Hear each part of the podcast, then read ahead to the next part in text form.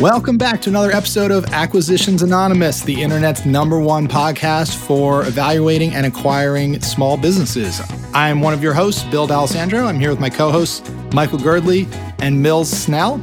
And today we have an awesome guest, Andrew Swiler uh, from Blink Holdings. Uh, nice to have you here, Andrew.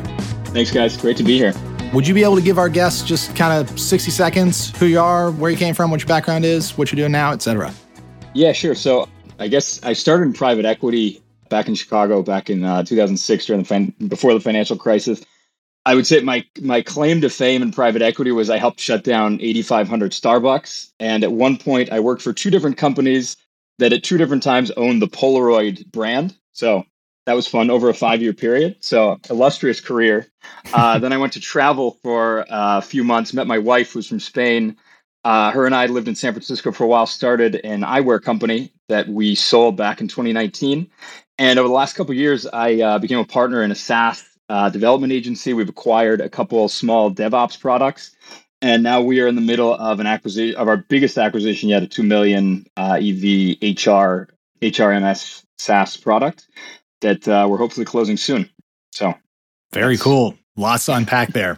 Um, I think we've got a couple deals, hopefully, that will touch on some of your interesting expertise. But man, you've owned Polaroid twice at two different firms, and you still couldn't save it. uh, no, no. Well, one of the firms, the guy actually ended up in jail. Uh, that's a whole other story. The the owner of the other firm. So I feel like we might not have enough time to get it all out of you today. We may need to have you back. Um, all right. Before we dive into it, let me throw it over to Michael for our first sponsor.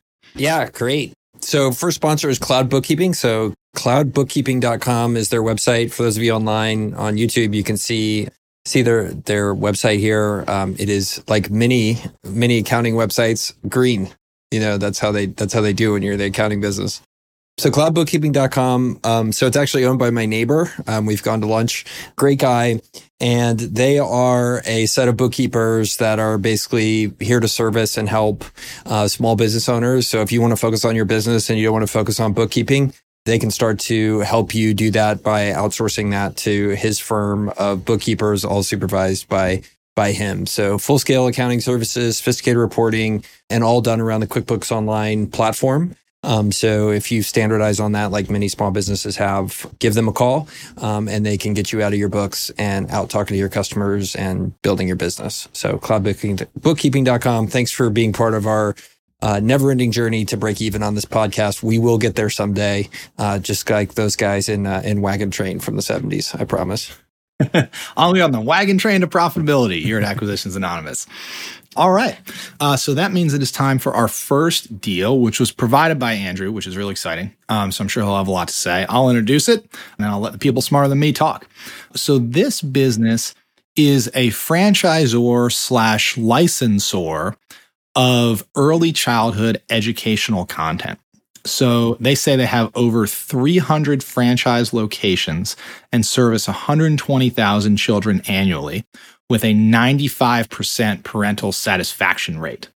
So they offer over sixteen years of curriculum uh, for children between the ages of six months and nine years of age. I'm not sure how you fit sixteen years of curriculum into nine years. Uh, maybe some kids are working double time. But they also have a presence in more than forty countries. There's international franchisee base. As I understand it, and Andrew can expand on this more, they sold pro- this product on C D ROMs for years until way past the time when people did not have C D ROM drives anymore. I think as late as two thousand nineteen, they were C D ROM based, but have since transitioned to a digital content distribution model. Uh, another thing that's interesting about this business is they're very international. They did about thirty percent of sales in Europe, about thirty percent in Asia, uh, about fifteen percent in the United States, about fifteen percent in Latin America. They've got over three hundred master franchisees, and they they distinguish between master franchisees, enrichment center franchisees, which I assume means you operate a physical location with their brand, area developers, and then licensees, which maybe is like an independent tutor or something. They've got the stuff translated into twenty-two languages. They say recurring revenue in the form of royalty payments for the content is seventy-six percent of total revenue, which sounds pretty nice. It sounds like recurring and nearly one hundred percent margin. Pretty solid. They got an established franchise network. They say kids love coming to uh, this to this place, and the parents are highly satisfied. So, you know, I think it's not all digital delivery. I think you can actually go into some of these centers in some places um, if you would like. They say that their fifteen master franchisees in twenty-one countries uh, generate sixty-eight percent of revenue. So while they have a lot of of kind of end franchisees, it seems like they've got this, uh, I don't want to say pyramid type model, but sort of sort of pyramid model where they can work through a couple master franchisees to simplify their operations. Uh, and when you've got educational content that has one hundred percent margins, I think it makes pretty easy uh, to kind of share the wealth down the pyramid. They say they got a fair bit of competition because it's, it's just school. It's early. There's, but they seem to have, have carved out a pretty good niche here. They've been around since the nineties. The current owner bought it in two thousand eleven, and there's kind of no special entity or licensing or anything, it says. Uh, so it seems pretty straightforward. Uh, as far as financials, they are about one point three million dollars in sales, and this has been so steady Eddie since twenty seventeen. It has basically oscill- oscillated within plus or minus five percent around that one point three million dollars uh, in sales for the last five years, which ought to give you a lot of comfort if you're a buyer. Uh, the EBITDA is also incredibly steady Eddie, uh, has oscillated between three hundred fifteen thousand dollars and three hundred ninety-three thousand dollars uh, for five years straight.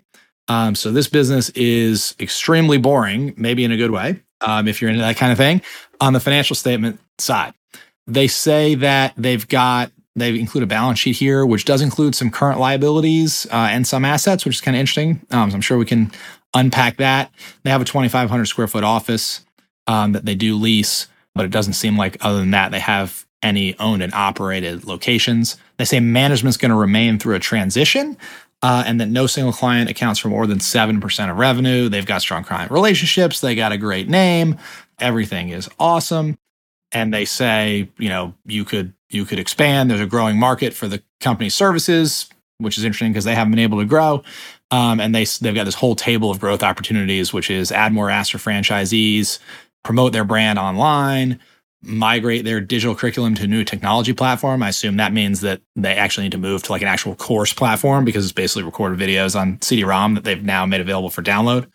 Say you could sell direct to U S schools um, or sell more content uh, to the families. There's a ton more here, but I think I'm going to leave it there and turn it over to uh, the people much smarter than me, Andrew, Michael, and Mills, to comment.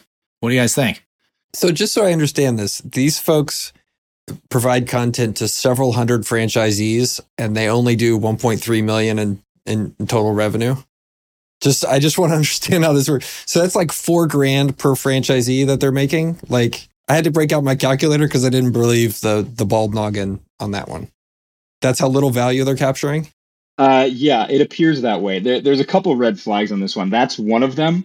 Uh, also, I mean, if you dive into this, the question is, what is really, I mean, a master franchisee and everything else in this type of deal? What I mean, what I like about these types of deals, master finding, ma- being a franchisor and finding master franchisees gives you less points of touch. Like you can just talk to a few master franchisees. Uh, and in this case, having three hundred seems pretty cumbersome. And I think they're confusing the definitions of master franchisee and just a franchisee, probably. That would be a red flag, though. They are capturing very little. And the other big red flag here is, uh, if you look, they're only mentioning to twenty twenty.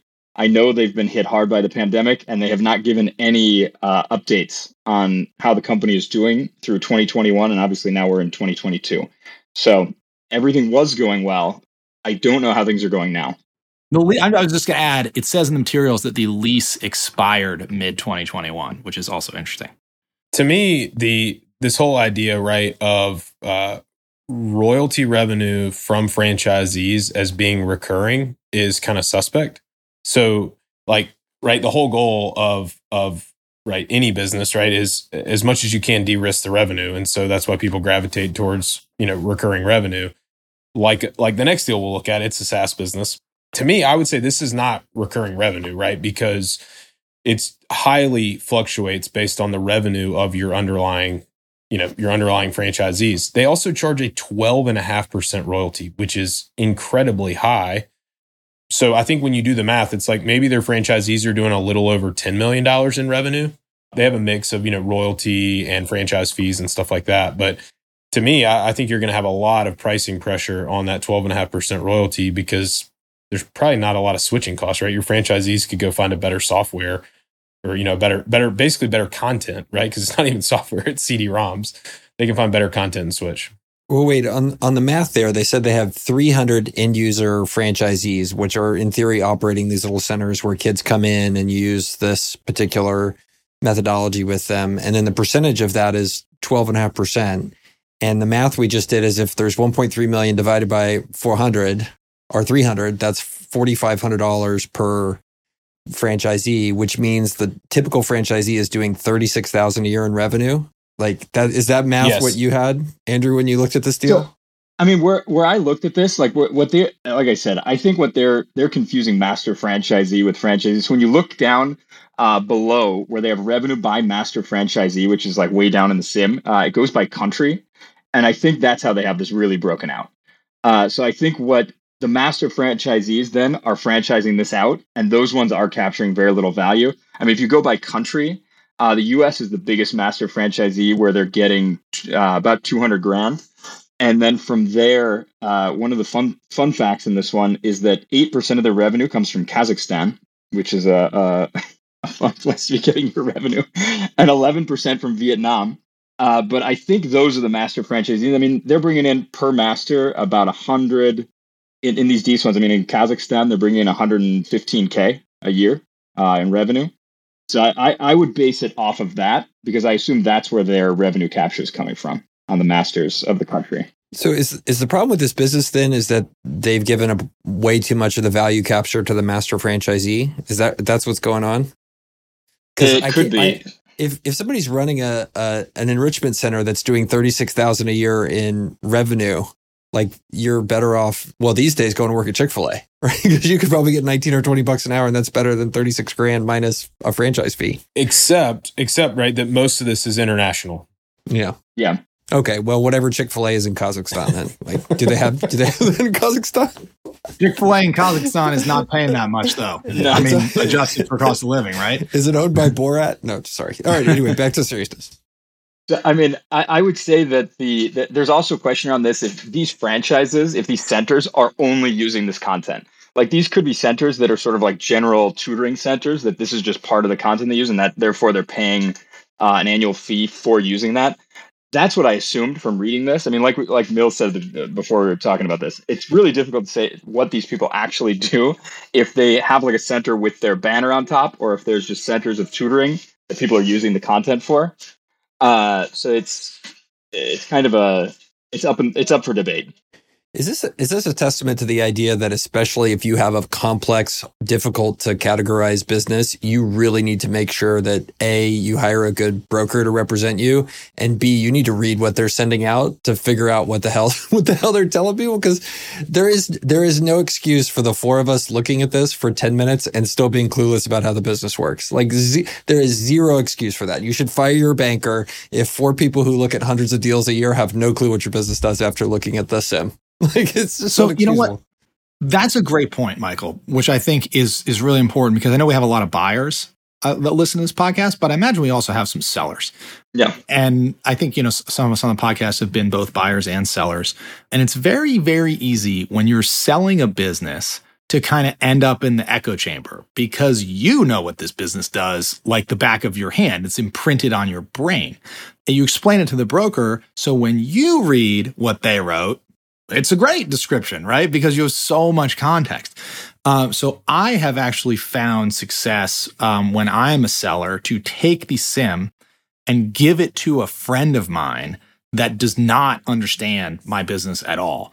And then ask them, you know, hopefully a friend who understands finance, et cetera, you know, but then have them read it and go, what does this business do? Like, are you excited about this business? What questions do you have? And then I take those questions back to the broker.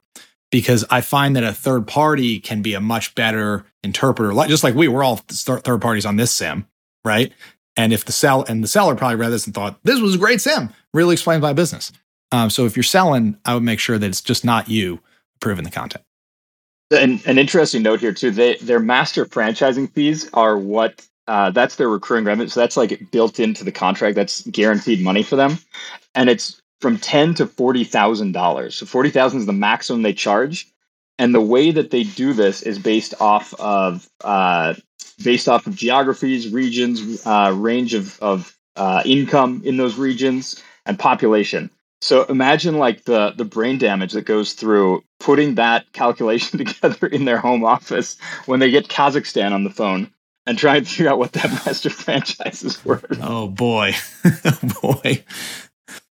Uh, so, but what do we like about this business? I mean, there's some things to like about it, right?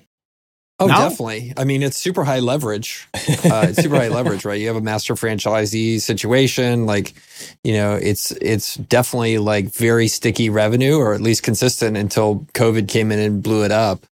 You know, it's got a global exposure, and you look at kind of where they're, you look at where they're looking at going into these new markets. There's like Africa, Asia, you know, Southeast Asia, places the U S military just vacated. Like, there's all kinds of those like type places where they're expanding and having a global footprint on it. I mean, the thing I keep coming back to is, man, this is a huge value and a huge impact on a lot of people, and they're just capturing so little of the value through the whole value chain. Structurally, just it, they took what should have been a nice business and turned it into a lifestyle business.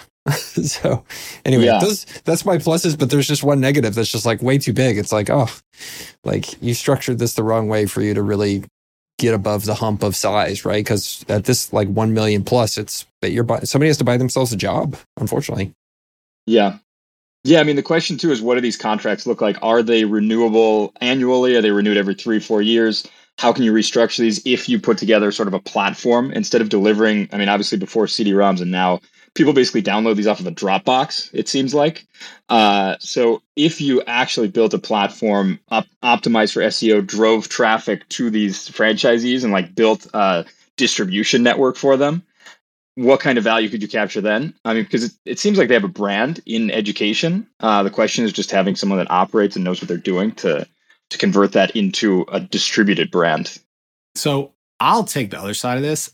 I think this could be awesome.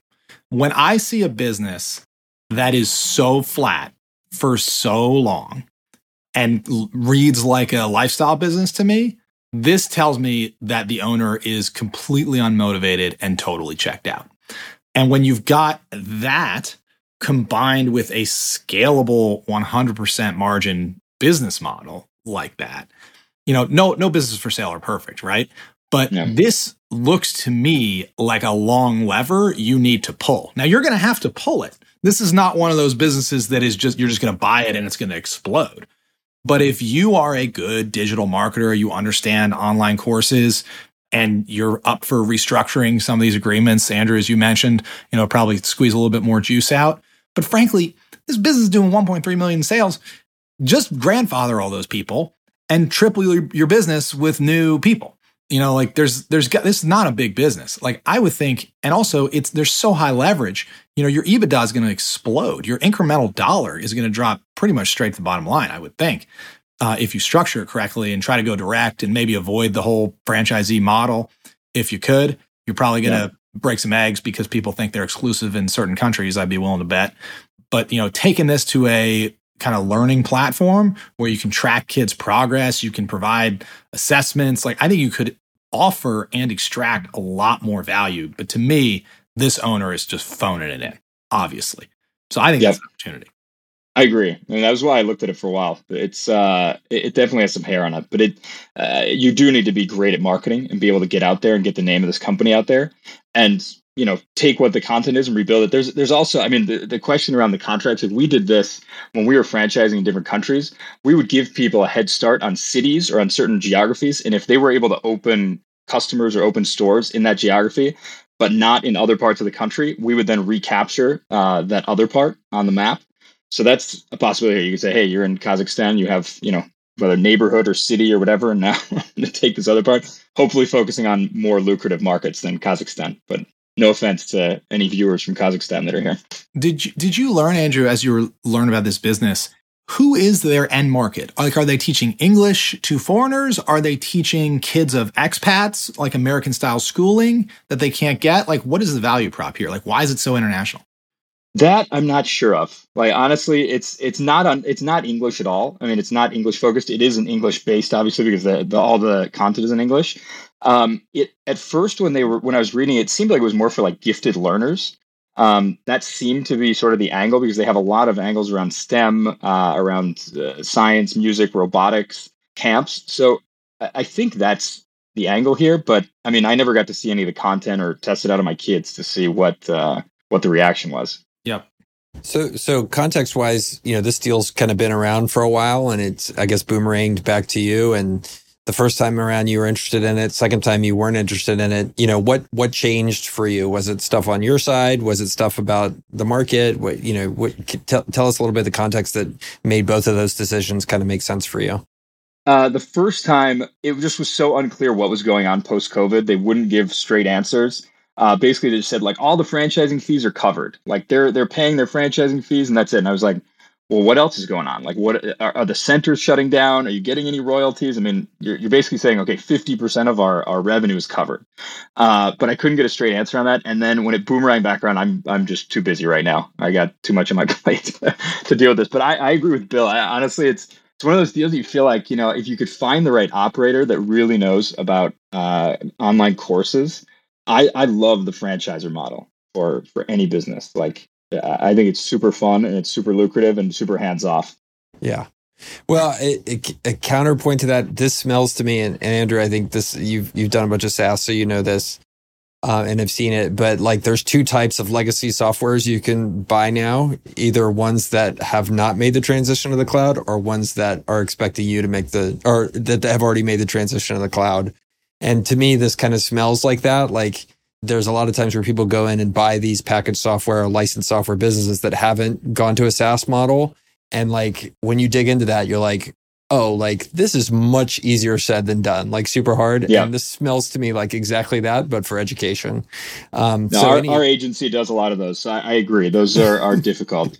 Those are, those are tough sales. Any any price I pay, it's like, well, tell me where they are in the cloud transition. And your options are either we're just going to run out the string on license and maintenance and stay on-prem, or like we're going to discount the deal enough to make it worthwhile to do as a, a conversion. So it's a lot yeah. of work, a lot of work. And it's not just yeah. technical. It's like you got to change the whole business, the pricing model. You got to run two, two product lines in parallel for some period of time. You got to double train your staff. Like it's really expensive. Really expensive. So to give some context too, this was going bef- pre-COVID. Their their first sales price on this was one point seven million dollars is what they were hoping to get. I don't know what they would be asking for now. I assume it's been reduced significantly. So that was six times, roughly five six yeah. times EBITDA.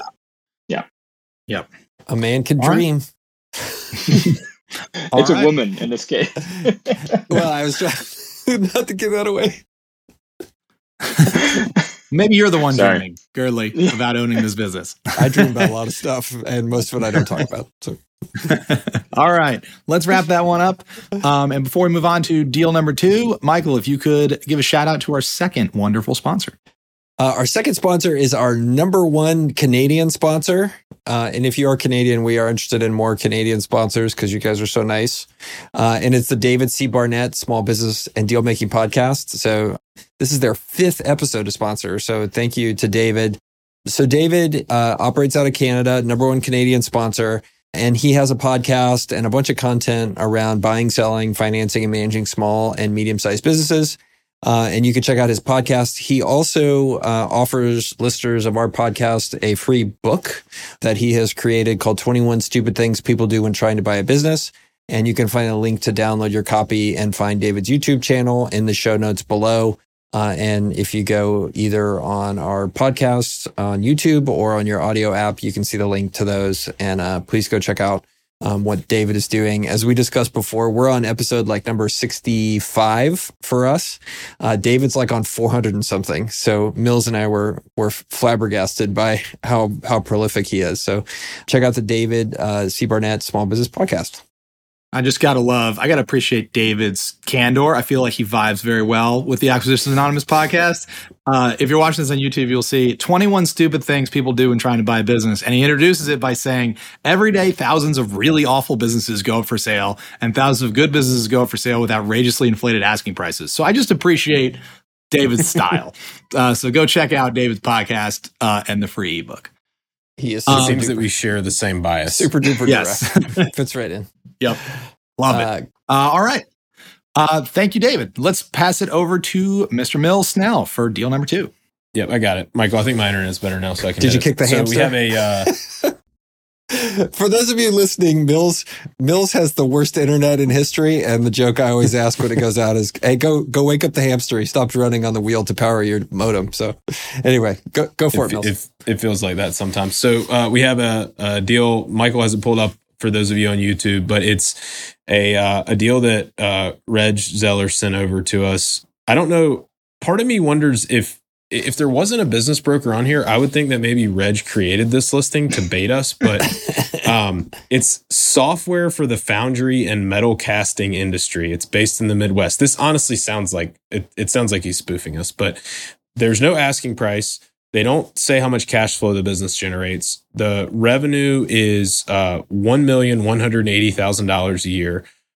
This has to be a typo, but the EBITDA is ten dollars.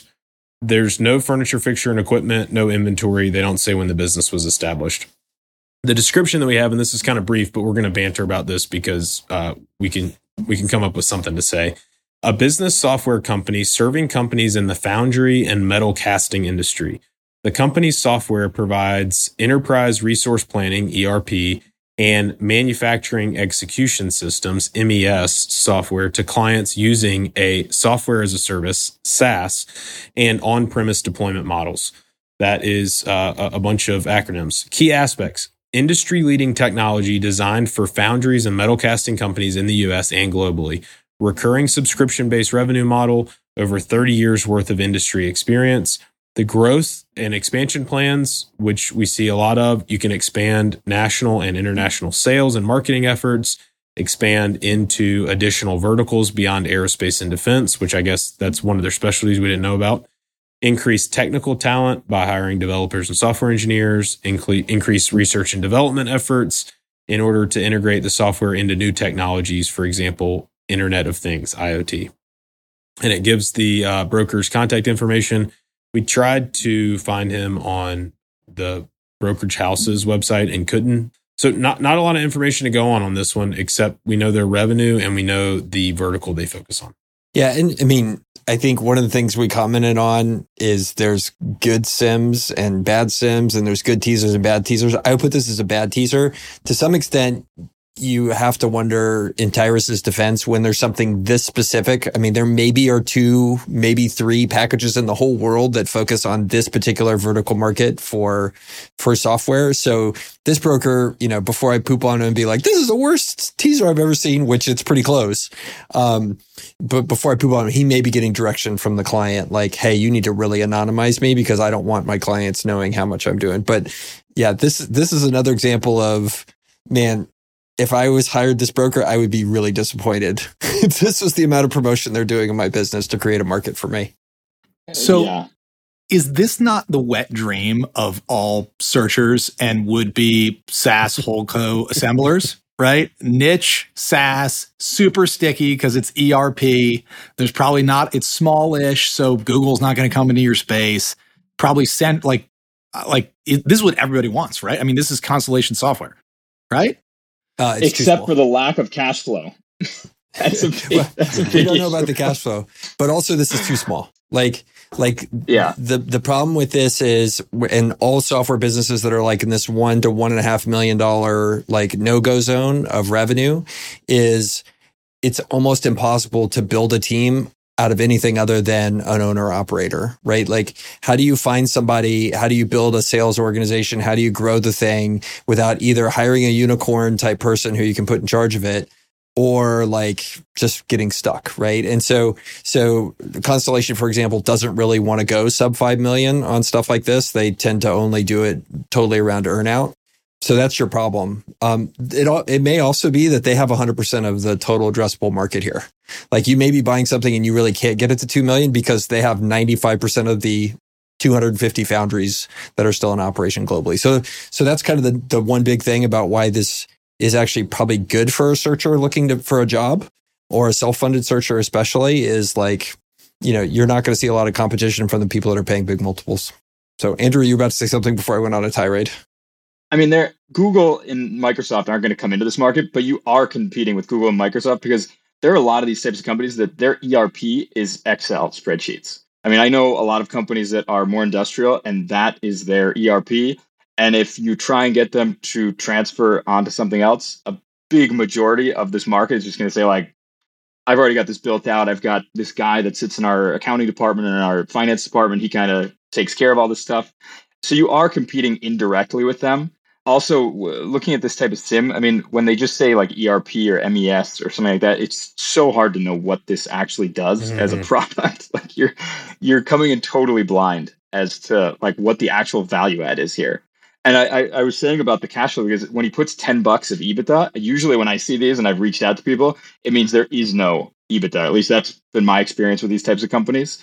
So, I mean, these guys are doing a million bucks in sales and not making money, which if they just built this in the last five years, okay, because they're building up the product. But if it's been around for a while, it's one of those like old legacy SaaS deals. That's kind of a red flag. Don't you think too, like if you own a foundry business or a metal casting business, and you need software, uh, or you're thinking about migrating from Excel, right? And, you know, just something that's kind of antiquated to software. I mean, it almost seems like this type of business needs to be like all things, not to all people, obviously, but they need to be like all things to like one hundred people. And I have a hard time imagining, right, that at roughly a million dollars in revenue, that they are like fully saturating the that specific niche and vertical. Like, and, and then, right, if you go broader, if you say, hey, look, to the Reg Zellers of the world, we want to be your one-stop shop for all your software, it's very difficult to compete, right? Because you may have, at a business this size, you may have like one developer or an outsourced developer, I'm guessing, and you're competing against somebody who's like, hey, we do E R P that isn't industry specific, but it's industry agnostic. You can plug anything into it. And so all of a sudden, if you say, hey, we want to do E R P, but also we're going to add on like a, a customer relationship management module, C R M module, or right, we're going to help you manage your supply chain better. Like there are other providers that do those things way, way, way better. And they're probably built dynamically enough and flexibly enough that they don't have to be industry specific. So it sounds like if you're going to buy this business, you better have a damn clear path to five million in sales, at which point it might start to get interesting. And if you can't clearly articulate a way to five X this business, you better be sure you love running it because you're going to, yeah. you're going to be stuck running it. This is a really interesting sentence here too. You can tell what niche they're actually in and who they're selling to. They're selling to aerospace and defense. Ex- The growth and expansion expand into additional verticals beyond aerospace and defense. So they're not selling to the Reg Zellers of the world. They're selling to the guys who are making custom parts for Boeing and stuff like that. It's very interesting. Sorry, uh, Andrew, you about to say something? No, no, that, that is an interesting point. So, what do you think? That's like a deflection, like put in the, the top line saying it's for foundries and that it's actually for a different vertical. Well, you know, so we learned from Reg, there's actually different segments of the foundry market and different ones are more appealing than others.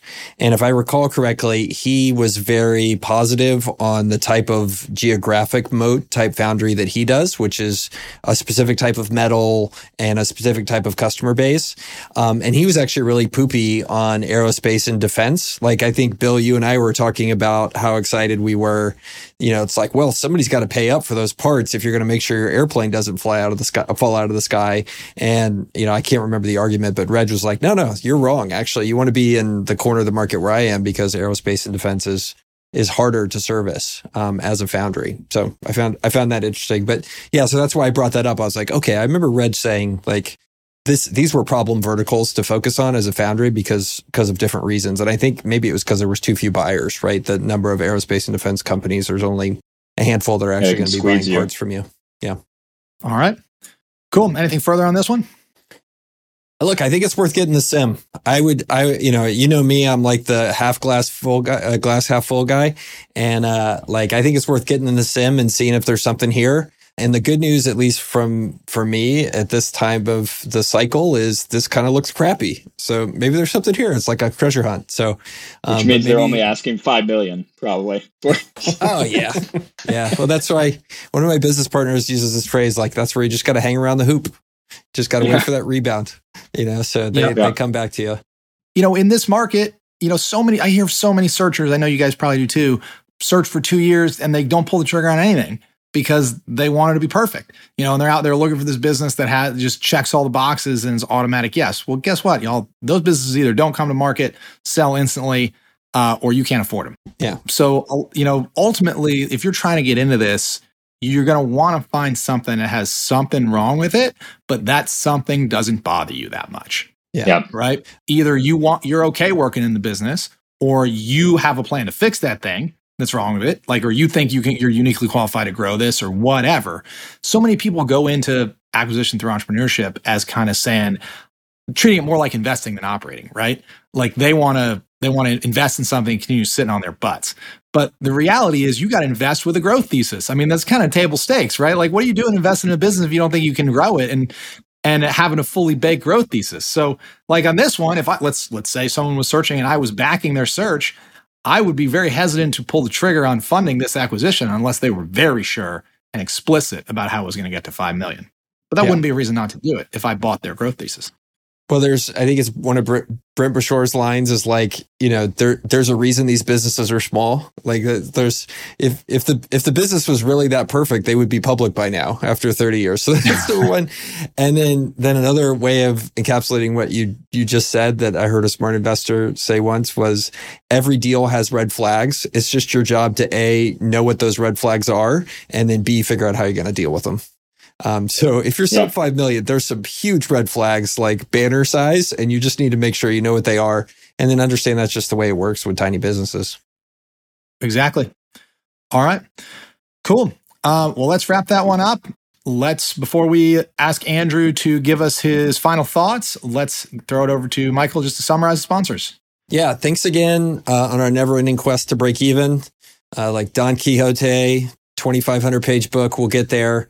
Uh, the David C. Barnett Small Business uh, Podcast. Um, check out his free book that he's made available to our listeners. Uh, and there's a link below in the show notes for you there. And my neighbor, Charlie, and cloud bookkeeping dot com if you want to outsource your QuickBooks and accounting uh, to a trained uh, professional group of professionals all in the U S. Charlie is the one to check out there at cloud bookkeeping dot com. So thank you to both of our sponsors. All right. Thanks to our sponsors. So, Andrew, thanks so much for being with us today. If our list, where can our listeners kind of find you? What can they do to help you out? Um, you have any asks? Follow you on Twitter, send you deals. Uh, how can everybody help you out? Where can they find you? So you can follow me on Twitter uh, at Swiler A, uh, S W I L E R A.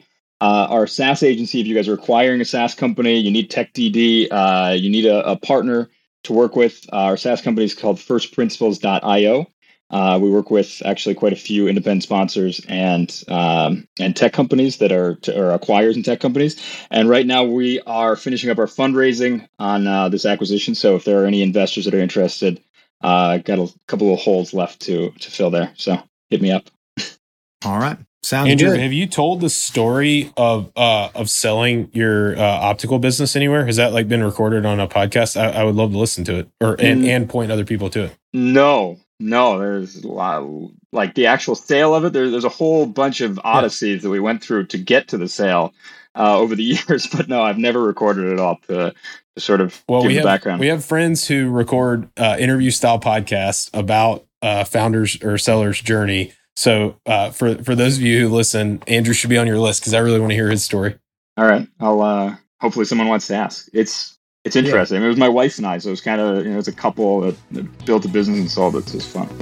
That's super cool. cool, man. Well, thanks for joining us, Andrew. Thank you, guys.